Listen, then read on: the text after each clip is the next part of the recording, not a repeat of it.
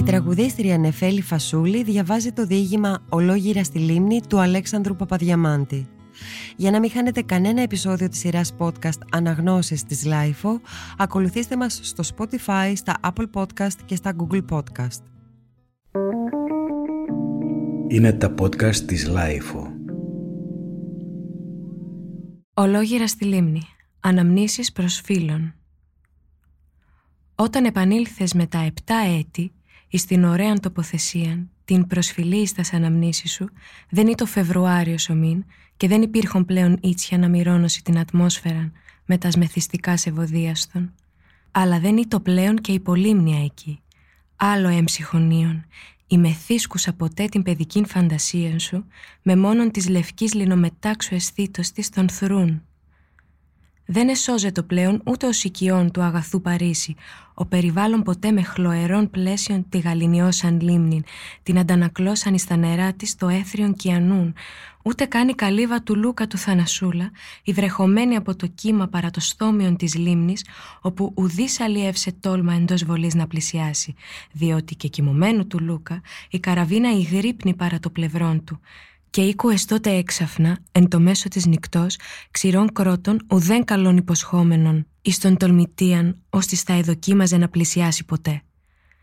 Αν η δύνατο της να πιστεύσει τα λεγόμενα, η καραβίνα αυτή ήταν το αληθές ξυπνητήρι του ενοικιαστού της λίμνης, ειδοποιούσα αυτόν μυστηριωδώς διακτύπου εις των δεξιών του ώμων περί της λαθρέας προσεγγίσεως βάρκας την ως εκτουλημένου διανυκτός.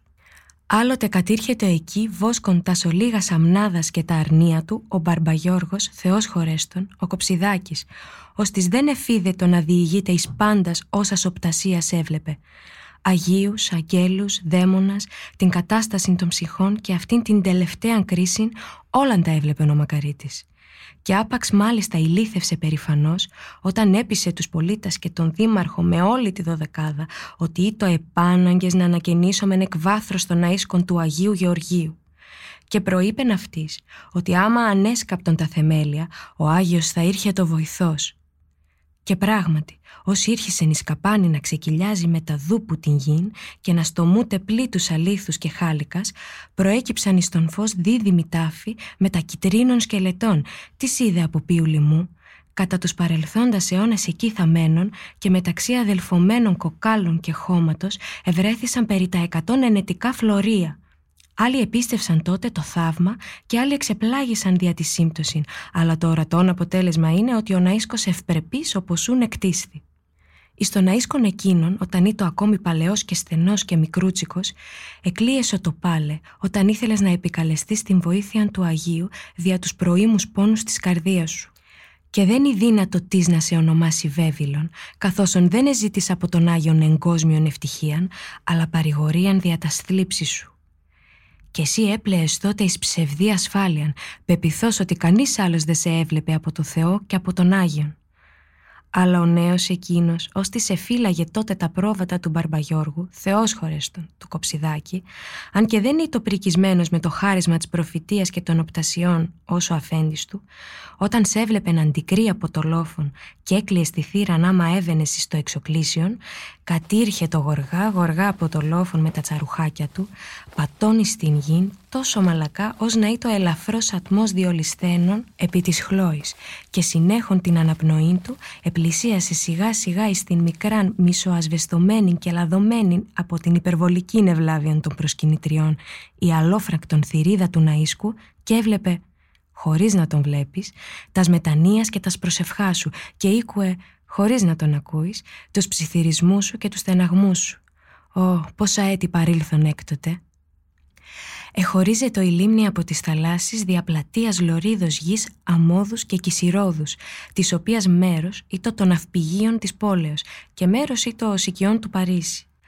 Κατά τη δυτική νόμος γωνία της λωρίδος αυτής, όπου ήρχιζε να απλούτε το μήκος του λιμένος, η λωρίς αυτή έβαινε στενουμένη έως του αργύρι του Μπαρμπαπαναγιώτη των ανεμόμυλων, ώστις με την αενάως στροφοδινουμένη κυκλοτερή πτέρη γάτου, με τα τριγωνικά ιστία, εφαίνεται ως να προεκάλει τα εντολημένη γυροβολημένα πλοία, λέγον προς αυτά «Να, εγώ αρμενίζω και στη στεριά». Πόσας και πόσας φοράς συναγκάστης να θαλασσώσεις, αφαιρών κάλτσες και πέδιλα, ανασηκώνων έως το γόνι την περισκελίδα, επιμένων πισμόνος να διαβεί στο ποτάμιον, όταν πολύ συχνά υπήρχε το πλημμύρα και η θάλασσα έγινε το εν με το βάλτον. Και γιατί δεν απεφάσισες να ανακόψεις τον δρόμο σου και να επιστρέψεις στην πόλη, διότι σου εφαίνεται ότι κάτι έβλεπες, κάτι απίλαβες στο τοπιόν αυτό, ενώ εκείνη ή της το εζωντάνευεν είχε γίνει άφαντος προπολού. Και πότε πάλι είναι προτίμας να λάβεις την βορειοτέραν οδό, την περιφερή, εκείθεν της λίμνης, διατρέχον όλον το κουβούλι με τους αγρούς και με τους αμπελώνας του. Εκεί επάτησε επιπαχίας χλώης, υπό την οποία δεν ήξευρες πάντοτε αν υπήρχε στερεά γη, και εχώνεσαι έως τους αστραγάλους εις των βάλτων, αλλά ενόμισες τούτο ευτυχίαν σου, διότι εφαντάζεσαι πάντοτε ότι έτρεχες να κόψεις ήτσια διεκίνην. Και όταν έφθανες τέλος, με τα υποδήματα βαλτωμένα και τα περιπόδια υγρά, εις των λευκών οικίσκων του Μπαρμπακοσταντή του Μιτζέλου, και τον εχαιρέτας εκεί που εσκάλιζε τα κουκιά, φωνάζον μακρόθεν «Καλησπέρα Μπαρμπακοσταντή» και εκείνος σου απίντα μιλχίος «Καλώς το παιδί μου» τότε η γάπας να φαντάζεσαι σε αυτόν ως Μπάρμπα Κωνσταντίν και την Πολύμνιαν ως Θεία Σινιόραν και τους δύο κατά σαράντα έτη νεοτέρους και αναμέτρης οποία θα ήταν ευτυχία διασέ αν ή το δυνατόν να συζήσεις με την αγαπητήν σου εις των πάλευκων εκείνων οικίσκων και οποία θα είτο εντρύφηση αισθήματος και ρομαντισμού, εάν διήγεται τα σημέρας μετά της αγαπητής, εν μέσω του ευόδους και χλωερού εκείνου κήπου με τα ριάς, με τα ροδονιάς, με τα αμυγδαλέας και πασχαλέας, με όλα τα εκλεκτότερα φυτά και άνθη, τα οποία όμως οφείλονται εις τους ενδελεχείς κόπους του Μπάρμπα Κωνσταντή, παρά την όχθη της ωραίας λίμνης, όπου υπήρχε εις ουρανός επάνω και άλλος ουρανός εφαίνεται κάτω. Λεύκε και κυπάρισι ανέτεινον τα υψηλά κορυφά στον άνω και άλλε λεύκε και κυπάρισι εκρέμαντο ανάποδα κάτω. Και όσε μυριάδες άστρα εκόσμουν τη νύχτα λάμπονται το στερέωμα, άλλε τόσε μυριάδες έλαμπαν τρεμοσβήνοντα κάτω εις το πυθμένα.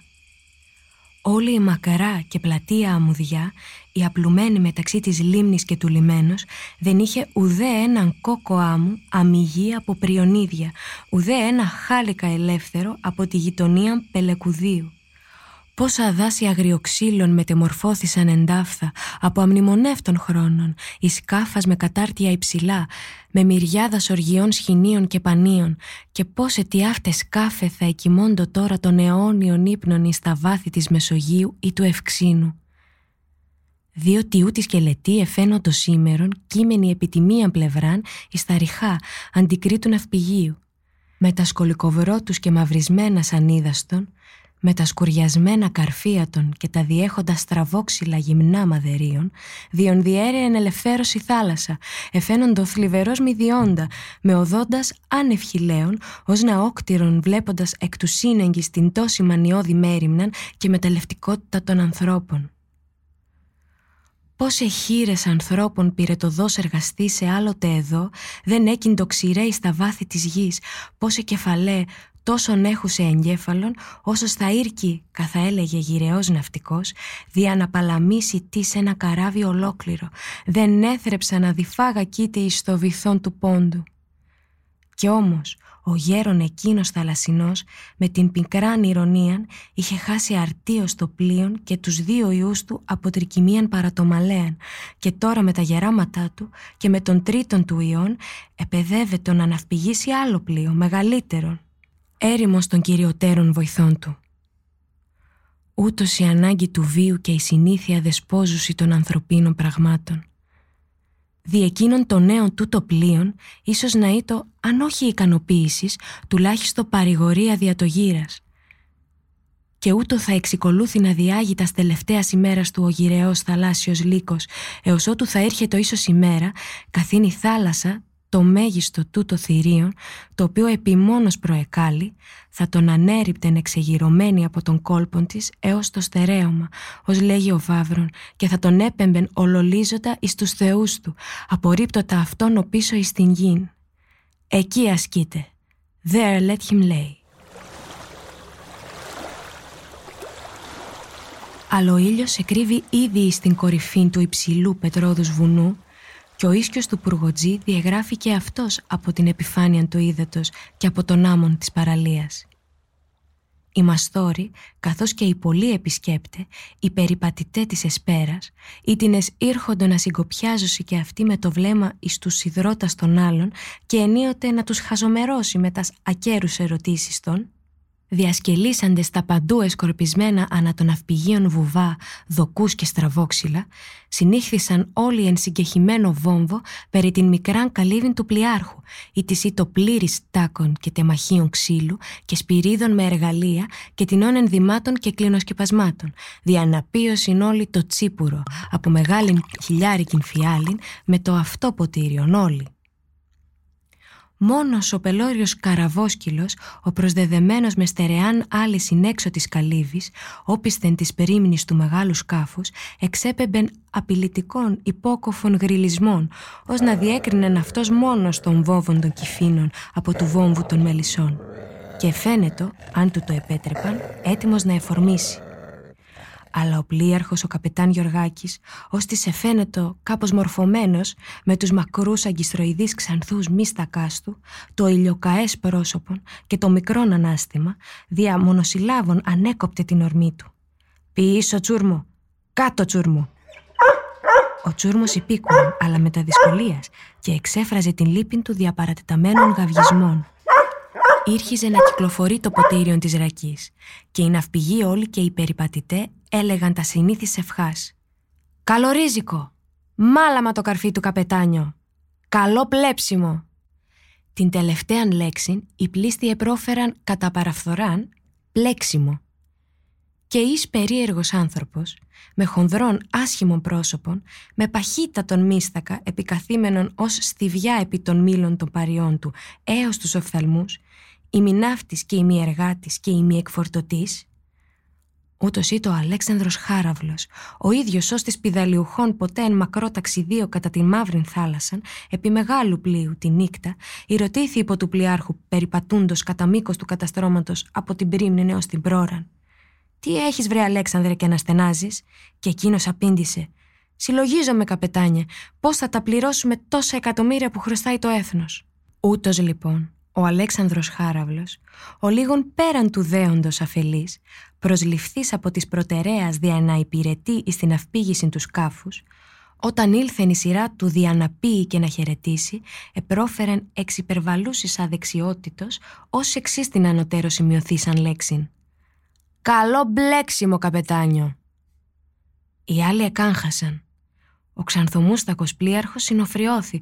Ο τσούρμος ηγέρθη επί των οπισθίων ποδών και αφήκε φοβερά ανηλακήν. Ο αδελφός του πλοιάρχου, ο Δημήτρης ο Τσιμπίδας, ήγηρε τη χείρα να αρπάσει από το σβέρκο των Αλέξανδρων και να του καταφέρει ο λίγους κονδύλους. Ο καπετάν Γιωργάκης τον εμπόδισε, αν και του εκόστησε πολύ.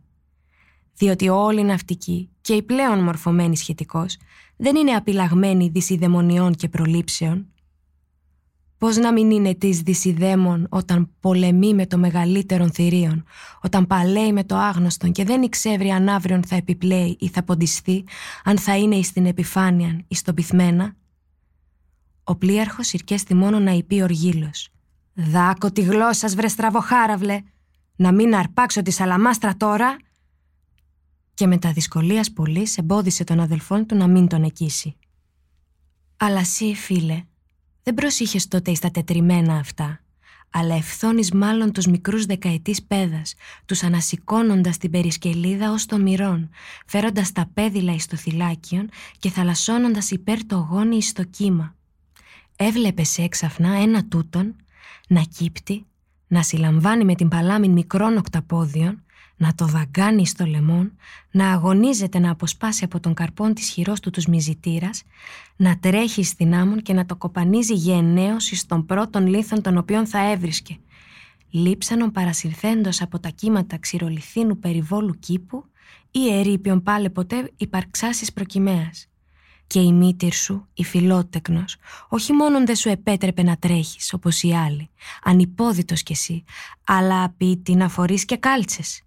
Οποία δεσμα παιδαγωγικής δουλοσύνης; Ευτυχώς είχες πλησίον σου το φίλο σου, το Χριστοδουλίν, ώστις ο Μίληξ Μεσέ ή το ευτυχέστερος κατά τούτο, ότι ή το πάντοτε ξυπόλυτος και ουδέ εφόρει ποτέ κάλτσες.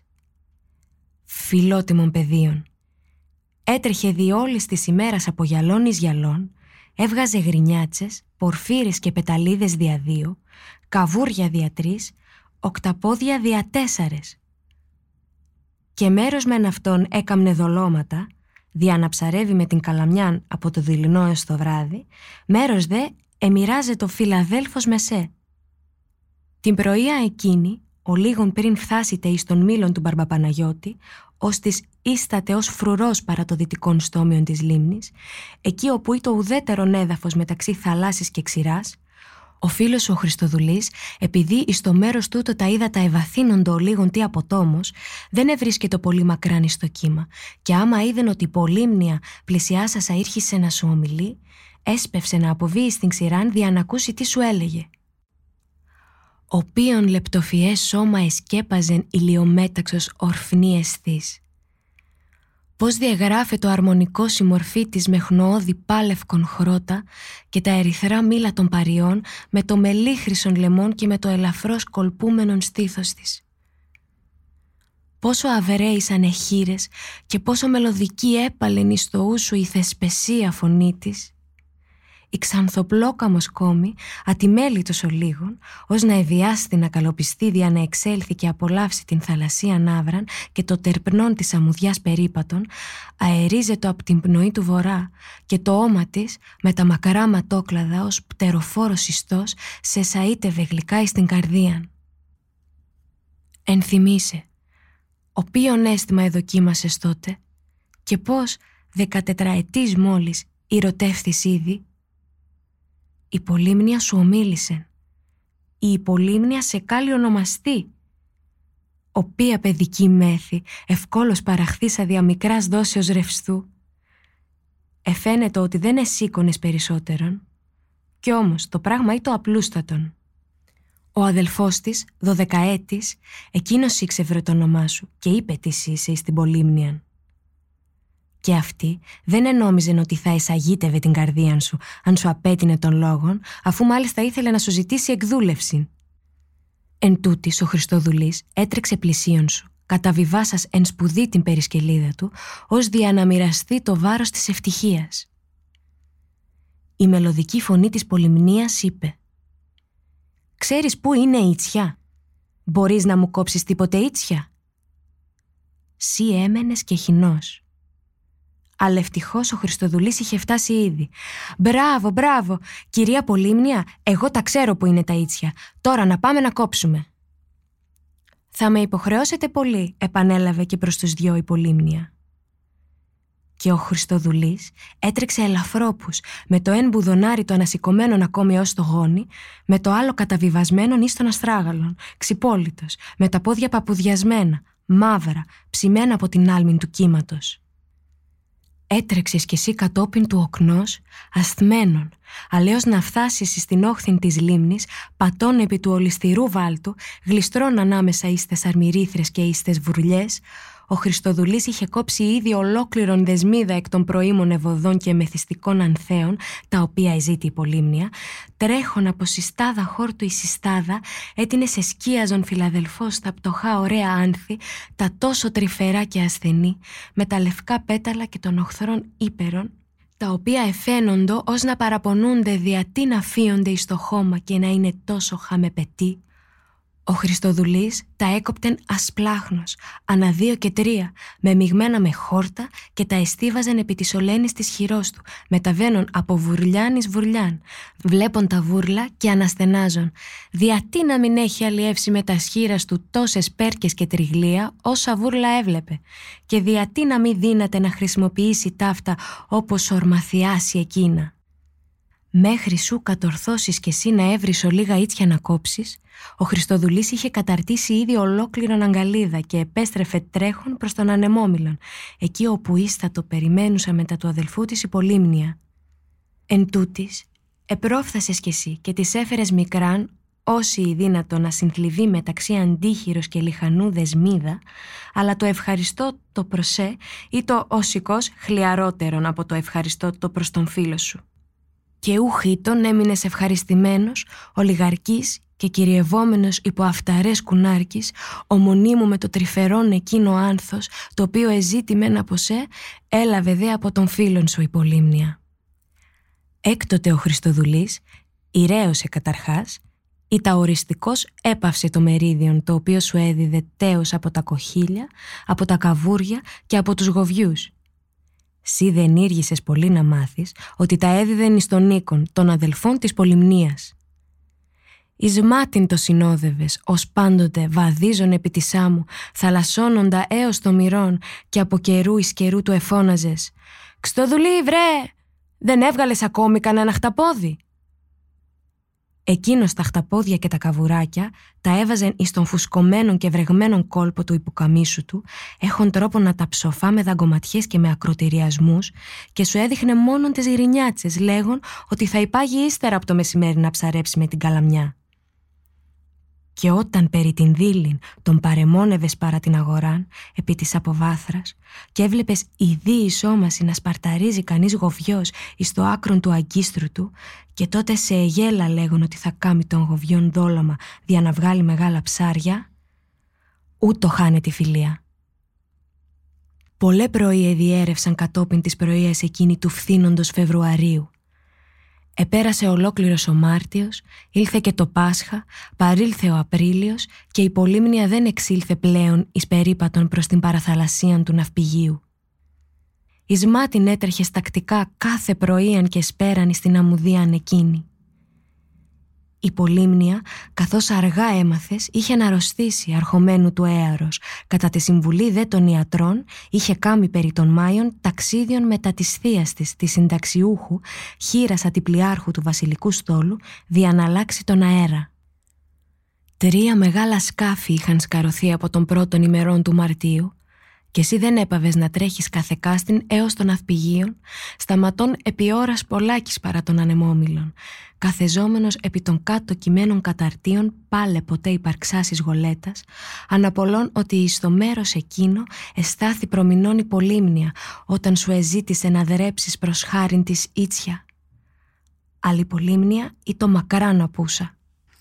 Μόνον περί τα μέσα του Αυγούστου Ότε το τρίτον και ογκοδέστατον των ναυπηγηθέντων πλοίων είχε τελειώσει ήδη, επήγες κι εσύ με τα πολλού πλήθους εις των ναυπηγείων, όπως ήδη στην καθέλκυση του μεγάλου σκάφους. Το θέαμα ή το επιβλητικόν, όπως λέγουσι σήμερον.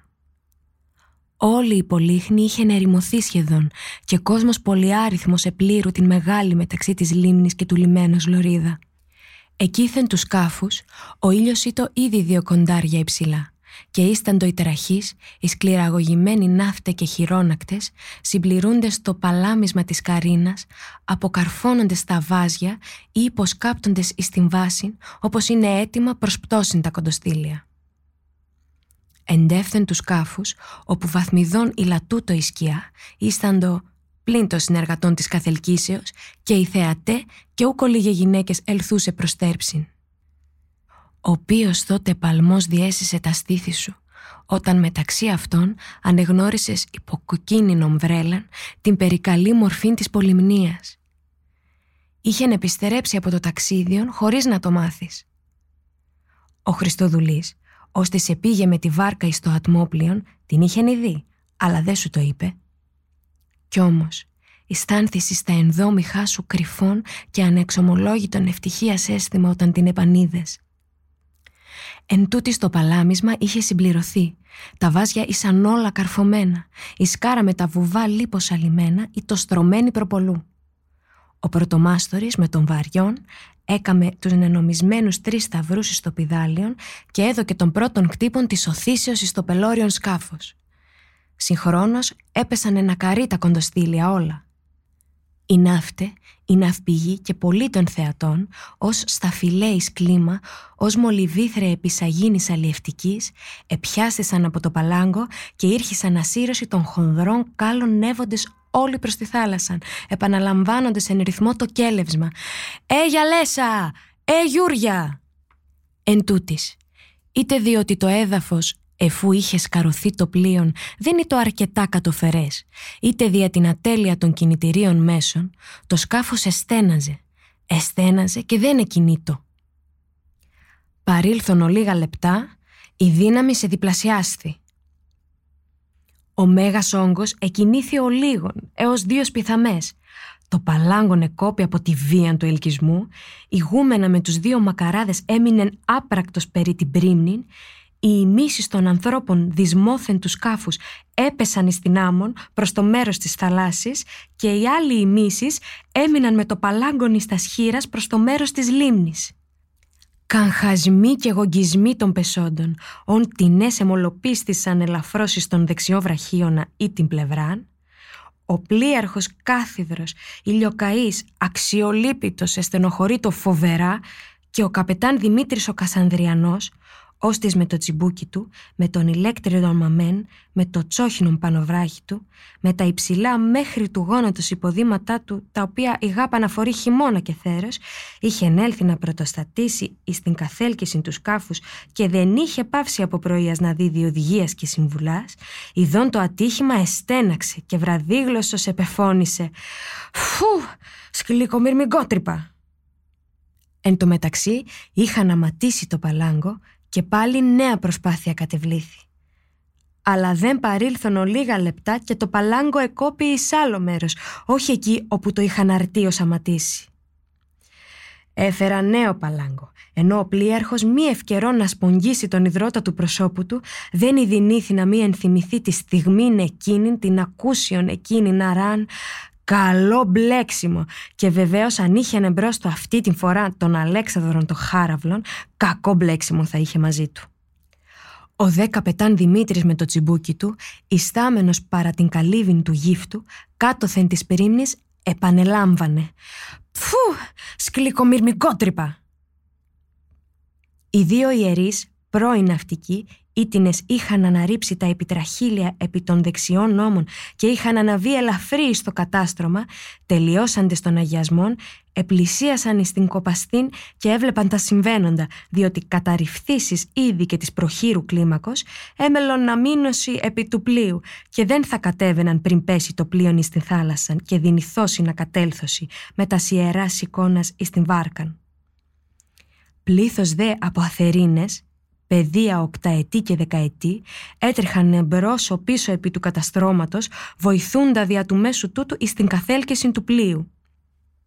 Τέλος, μετά πολλούς αγώνας και τη εφαρμογή πολλών θεραπευτικών μέσων, το μέγα πλοίον αργά-αργά ως καμαρωμένη νύμφη έπεσε στη θάλασσα. Μέγας τότε ο αλλαλαγμός, γυναικών σταυροκοπουμένων, παιδίων σκυρτώντων, ανδρών τρεχόντων πίσω της περίμνης, ως να ήθελον δια του δρόμου τούτου να εκπτωίσωση και να πιθαναγκάσωση το πλοίο να πέσει στη θάλασσα. Και ο μέγας καραβόσκυλος, ο τσούρμος, τρέχον και αυτός όσον του επέτρεπε η άκρα έντασης της αλήσεώς του, εγάβγιζε μανιωδώς προπέμπον το πλοίο, εφού εντός της ημέρας έμελε να μεταφερθεί. Και ενώ όλοι έτρεχαν προς τη θάλασσα κατόπιν του ολισθένοντος και καταφερωμένου δια της εσχάρας σκάφους, εις μόνο εστράφη έφνης, κρατών των βαριών του και έτρεξε προς την αντίθετον διεύθυνση, προς την ξηράν, ως διανακριβή εις την καλύβιν του πλοιάρχου, την χρησιμεύουσαν ως αποθήκη και δια των ύπνων του νυχτερινού φύλακος. Ο τρέχον ούτος το αυτός ο πρωτομάστορης και έτρεχεν ουχή δια άλλων λόγων η να μη συμμεριστεί το λουτρόν του πλοιάρχου το οποίον τινές εζήτουν κατέθος να επεκτείνωση και εις αυτόν. Η κούστιδε τότε έφνης μεγάλη φωνή, δεσπόζασα όλου του παμιγού στο ρίβου. «Τον καπετάνιο στο γυαλό!» Η φωνή αυτή εξήλθεν εκ πολλών στομάτων συγχρόνως. Ο καπετάν Γιωργάκης, ενδίδων εις την απέτηση του πλήθους, απορρίψα στα ελαφρά υποδήματά του, έτρεξεν επί της κάρας, πατών επί των ονείχων όπισθεν της πρίμνης και τη στιγμή καθήν η περίμνη απειλάσε το τέλος της εσχάρας και το σκάφος, φέρον υπερήφανον την κιανόλευκον επικονταρίου μετερυθρού σταυρού, ευαπτίζεται το πρώτον εις το κύμα, Ερίφθη με όλα τα ενδύματά του κατακεφαλίσει στην θάλασσα, βυθιστής πρώτον ή τα ευθύς ανελθόν εις την επιφάνεια και αφού εκολύμβησε δύο ή τρεις γύρες, επέστρεψαν εις τα ριχά, επάτησαν εις την άμμο, απέβη στην ξηράν και υπό τους αλλαλαγμούς του πλήθους έτρεξαν εις την καλύβιν, όπου εις τη στιγμή ήλαξε τα βρεγμένα αμπαδίτικα και εφόρεσε τα κυριακάτικα. Εις όλα ταύτα είσαι παρόν φίλε και όλα σχεδόν δεν τα έβλεπες. Η καρδία σου η φαντασία σου, οι οφθαλμοί σου ήσαν προσκεκολλημένα εις εκείνην ή της εφόρη τότε λινομέταξον θερινήν αισθήτα και σκιάζεται από το κόκκινο παρασόλι. Μόνον οι αλλαλαγμοί του πλήθους σε απέσπασαν από της βυθίας θεωρίας σου όταν το πλοίον είχε πέσει στη θάλασσα και ο πλοίαρχος έγινε υποβρύχιος κατόπιν αυτού. Αλλά άπαξ εξυπνήσας, είδες, φεύ και τι άλλο το οποίο πολλοί των παρεστώτων δεν παρετήρησαν. Κατόπιν του πλοιάρχου, τρέξας με τα λοκό του ενθουσιασμού, ρίξας καραβγίνη δονής και θριάμβου, ερήφθηνη στη θάλασσα νέος της μόλις δεκαπενταέτης. Ή το ξτοδουλής, ο παιδικός φίλος σου. Πόθεν άρα ορμήθη να το κάμει, ίσως διότι ήλπιζε δια της εθελουσίας ταύτης της προσφερωμένης εις την φιδωλήν μοίραν να αξιωθεί να γίνει και αυτός πλοίαρχος μιαν ημέραν. Ίσως και απλώς δια να τον ειδεί υπολείμνια. Ούτε το εν, ούτε το άλλο. Ο Χριστοδουλής είχε ενέλθει ο λίγον αργά εις των ναυπηγείων, όταν είχε αφαιρεθεί η σανίση χρησιμεύουσα ως κλίμαξ και οι αντιρρίδες είχαν ήδη υποσκαφεί. Ιστάνε δε ακατανίκητον επιθυμία να αναβεί στο καράβι. Τι να κάμει, Δεις και τρεις σε δοκίμασε να προσκοληθεί πότε η Σεν, πότε η Σάλο κοντοστήλη, ας ήτο και η βάση των επισφαλής, και να αναρριχηθεί τολμηρός έως την κοπαστήν του καραβιού. Δεις και τρεις των είδων, πότε ο πρωτομάστορης, πότε εις το μαραγκόν, και με ταυστηρότητο τον εμπόδισαν. Τότε τι να κάνει κι αυτός, αφού δεν ηξιώθη να αναβεί εγκαίρωση στο πλοίο, επαρηγορήθη ρηφθήσει στην θάλασσα και ακολουθήσα στο σκάφος στον δρόμο του. Εν τούτη σύ, αισθάνθη πικρών νιγμών ζηλοτυπίας. Η καρδία σου επληγώθη από το πεδαριώδης του το κατόρθωμα. Πτωχός Χριστοδουλής, τι του είχε ενέλθει; Και ούτε εξήλθεν στην ξηράν δια να αλλάξει, όπου άλλος δεν θα έβρισκε ενδύματα, αλικολούθησε κολυμβών το απομακρυνθέν πλοίον με το υποκάμισον και την περισκελίδα φουσκωμένα ως πανία βάρκας υπεράνω της επιφανίας της θαλάσσης, ήταν δε ανελθόν εις λέμβων, εζήτησε διανευμάτων από τους επί του πλοίου θριαμβευτικός αλλαλάζοντας πέδας να του ρίψω συνενδύματα. Μικρός μούτσος, ευσπλαγχνιστής, του έριψεν υποκάμισον και περισκελίδα ειδικά του και ο Χριστοδουλής αφού ήλαξε προσεκολήθη εις μίαν το πλευρών και πιαστής από σχοινίου ανήλθε θριαμβεύων εις το υψηλόν και ανερμάτιστον σκάφος. Το πλήθος εις των ναυπηγείων συνοθεί το τώρα περί την καλύβιν του πλοιάρχου, όπου η μεγαλοπρεπώς στολισμένη καπετάνισσα με τα προθυμίας και αυρότητος προσέφερε εις όλους γλυκίσματα και ποτά αλλά εσύ αισθάνεσαι τόσην πικρίαν εις των ουρανίσκων, ως να είχε να αναβεί η χολή σου όλη και εχήθη προώρωση στο στόμα σου. Και επιστρέφουσαν εις την πόλην, οικολούθησες μακρόθεν την πολύμνιαν, την οποίαν είχες ειδήμη διώσαν προς την τρέλαν του παιδικού σου φίλου και την είχες ακούσει ψιθυρίζουσα. Τι παράξενο παιδί αυτός ο Χριστοδουλής; Δεν ήταν αυτή η μόνη φορά καθήν ο Χριστοδουλής ερήφθη στο είδωρ με όλα τα ενδύματά του πρώτων οφθαλμών της πολυμνίας ή και χάριν αυτής; Ο λίγας ημέρας ύστερον, μια Κυριακήν περί τα τέλη Αυγούστου, ο Παρίσις ο καλλιεργητής του Σικιώνος, καλόκαρδος, άφροντης και ο Λούκας, ο εκμιστοτής της λίμνης, υψηλόκορμος με μακρά σκέλη, είχαν καθίσει καθώς πολύ συχνά το εσυνήθιζαν να το κλάψουν λίγο, παρά το χείλος της λίμνης υπό την δροσεράν αναδενδράδα έξωθεν της καλύβιστον. Οι δύο φίλοι, εξακολουθούντες να εκενώσει σιγά σιγά και μεθοδικό στην φλάσκα, είχαν ψήσει σαν θρακιάν ημίσιαν δωδεκάδα κεφαλόπουλα και όκο λίγα καβούρια και το μοσχάτον κατέβαινε μια χαρά κάτω. Είχαν ενθυμηθεί παλαιάς ιστορία, διηγούντο προς αλλήλους τα παθήματά των, τα οποία δεν είχαν τελειωμό. Ο Παρίσις, μάλιστα, εξαρθής από της πεζότητος, ετραγούδι κατά προτίμηση μερακλίδικα τραγούδια, ον των στίχων «Σαν κλίμα με κλαδεύουνε και κλαδεμούς δεν έχω». αλόπιστεν των καλαμόνων επί της αντιπέραν όχθης ή μισημίλιον μακράν ή το χωμένος από δύο ωρών αφανής ο παιδικός φίλος σου, ο Χριστοδουλής. Τι εζήτη εκεί; Κατά πάσα πιθανότητα παρεμόνευε πότε θα απεμακρύνοντο προς στιγμής από τις όχθης ο Παρίσις και ο Λούκας, διαναχωθεί γοργά στη λίμνη και κλέψει ο πονηρό κανένα έχελιν ή κεφαλόπουλα τεινά και ολίγα καβούρια.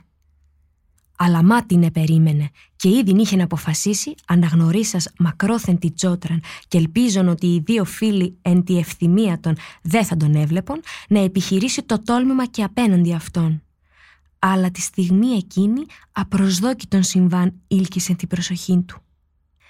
Ήγγιζε ο ήλιος εις την δύση όταν εις την καλύβην έξωθεν της οποίας εκάθυντο οι δύο συμπότε επλησίασε γυνή τη συνοδευομένη υπομοιρακίου. Εφόρη λευκή νεσθήτα και κράτην κόκκινο παρασόλι και ο Χριστοδουλής με όλη την απόσταση την ανεγνώρισε ευθύς. Ή το υπολίμνια μετά το αδελφού της Νίκου. Οι δύο άνδρες σε σηκώθησαν ευθύς και εκ των νευμάτων και υποκλήσεών των ενόησε ο Χριστοδουλής χωμένος μέσα εις τες καλαμιές ότι την επιρρυπιούντο και ήσαν πρόθυμοι εις τους ορισμούς της. Ο λίγε παρήλθον στιγμέ και βλέπει την πολύμνια να πηδήσει και να επιβεί εις την μικράν φελούκαν, είδος σκάφης με επίπεδον το κήτος, χωρίς καρίναν, η της το δεδεμένη εις το χείλος της λίμνης, ου μακράν της καλύβης και εις επεβαίνον ο Λούκας, εθύρευεν ανά της λίμνης τους εγχελείς και τα κεφαλόπουλα. Κατόπιν της Νεάνιδος, ο μικρός αδελφός της, Λίσα στην παρούμα, επέβη και λαβών το κοντάριον, ήρχισε να βαράρει εις των βυθών της αβαθούς λίμνης. Ο Χριστοδουλής εσυμπέρανε ορθώς ότι της πολύμνιας θα της είχε έλθει η φαντασία να κάνει μία φορά με τη φελούκαν περίπατον επί της λίμνης και ο Λούκας ευδιάθετος ευρεθής της έδωκε την άδεια. Η μικρά σκάφη απεμακρύνθη προς το κέντρο της λίμνης, οι δύο άνδρες καθίσαντες εκ νέου ισχολούντο να αποτελειώσουν τη φλάσκα, και ο Χριστοδουλής, κρυμμένος εις τους καλαμόνα, έβλεπε θαυμάζον όπως τα εθαύμαζε εσύ το χαριέστατον σύμπλεγμα της Νεάνιδος και του μικρού αδελφού της, εξακολουθούντος με όλη του τη δύναμη δια του κονταρίου να αντωθεί τον πυθμένα.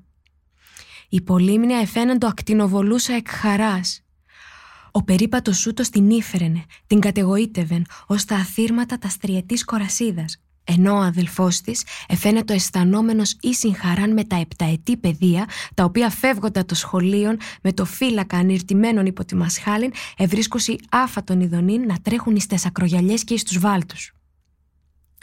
Ο Χριστοδουλής ελισμόνισε τα χέλια, τα καβουράκια και τα κεφαλόπουλα, τα οποία διενοείτο να κλέψει και δεν εχόρτενε να βλέπει την παιδική εκείνη επί της λίμνης περιπλάνηση. Αλλά δεν του διέφυγε και η ατζαμοσύνη του Νίκου, ώστε δεν ήξευρε να βαράρει κανονικά, καθώς έπρεπε, και χωμένος μέσα εις τους καλαμόνας ο παιδικός φίλος σου, εστέναζε και έλεγε «Αχ, να μουν εγώ,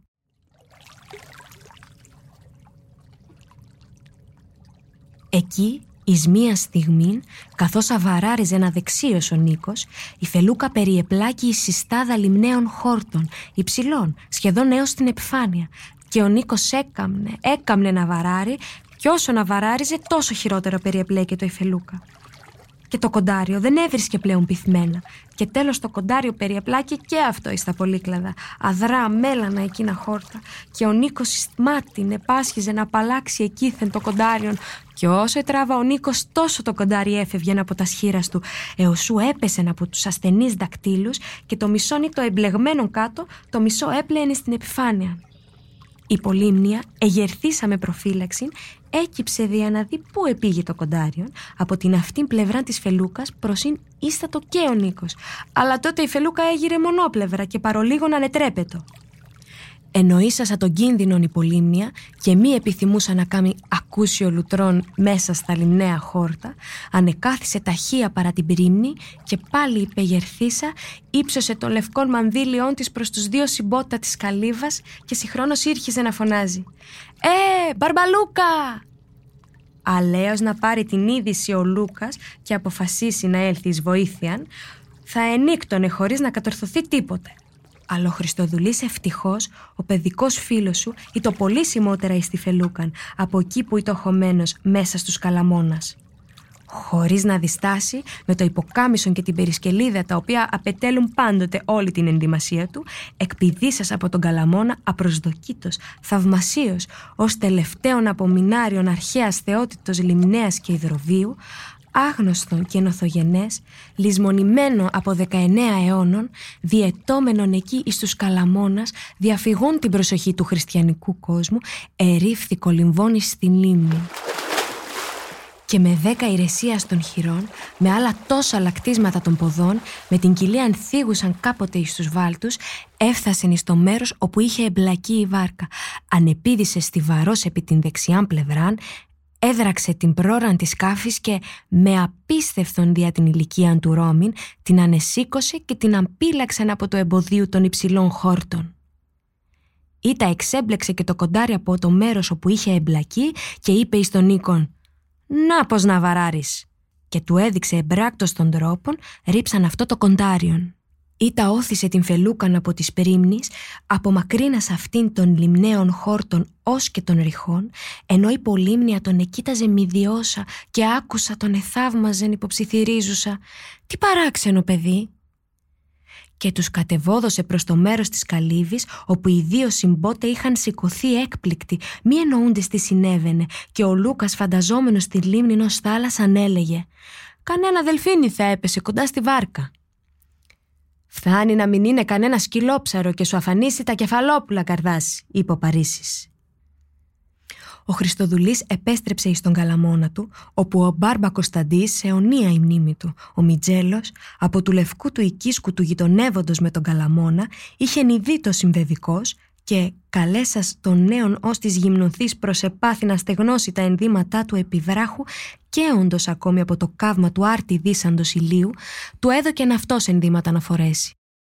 Και ο Μπαρμπαγιώργος, Θεός χωρέστον ο Κοψιδάκης, ώστε σε βρίσκεται εκεί πλησίον με τα σολίγα σαμνάδος του, του έδωκε μία ευχή και του είπεν ότι θα έχει μεγάλων μισθών, χωρίς να υποπτεύσει ότι αυτός ήταν ο θογενές αποτόκιον λησμονημένης θεότητος και ο Λούκας, μαθών εξτόματος της πολυμνίας των μικρών συμβεβικός, κρατών ισχύρα στη φλάσκαν και με τας σαπομινάσα ολίγα σταγόνας μοσχάτου, έκραζαν από τις αντιπέραν όχθης «Στην υγειά σου, Χριστοδουλή!»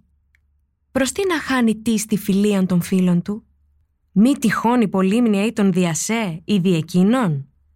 Παιδίων, αυτή το μεγαλύτερα την ηλικίαν και των δύο σας. Αλλά πώς δίνεται της να γίνει ανήρ χωρίς να αγαπήσει δεκάκης τουλάχιστον και δεκάκης να απατηθεί; Τώρα η Πολύμνια απέθανε ή πανδρεύθη. Αγνοώ, ίσως και εσύ επίσης. Και ο Χριστοδουλής έγινε ναυτικός περίφημος, αλλά ποετών δεν ήκουσε στη περί αυτού. Ίσως να επήγαινε στην Αμερική καθώς τόσοι άλλοι. Και εσύ, φιλοσοφείς, ως εγώ, και ουδέν πράτης.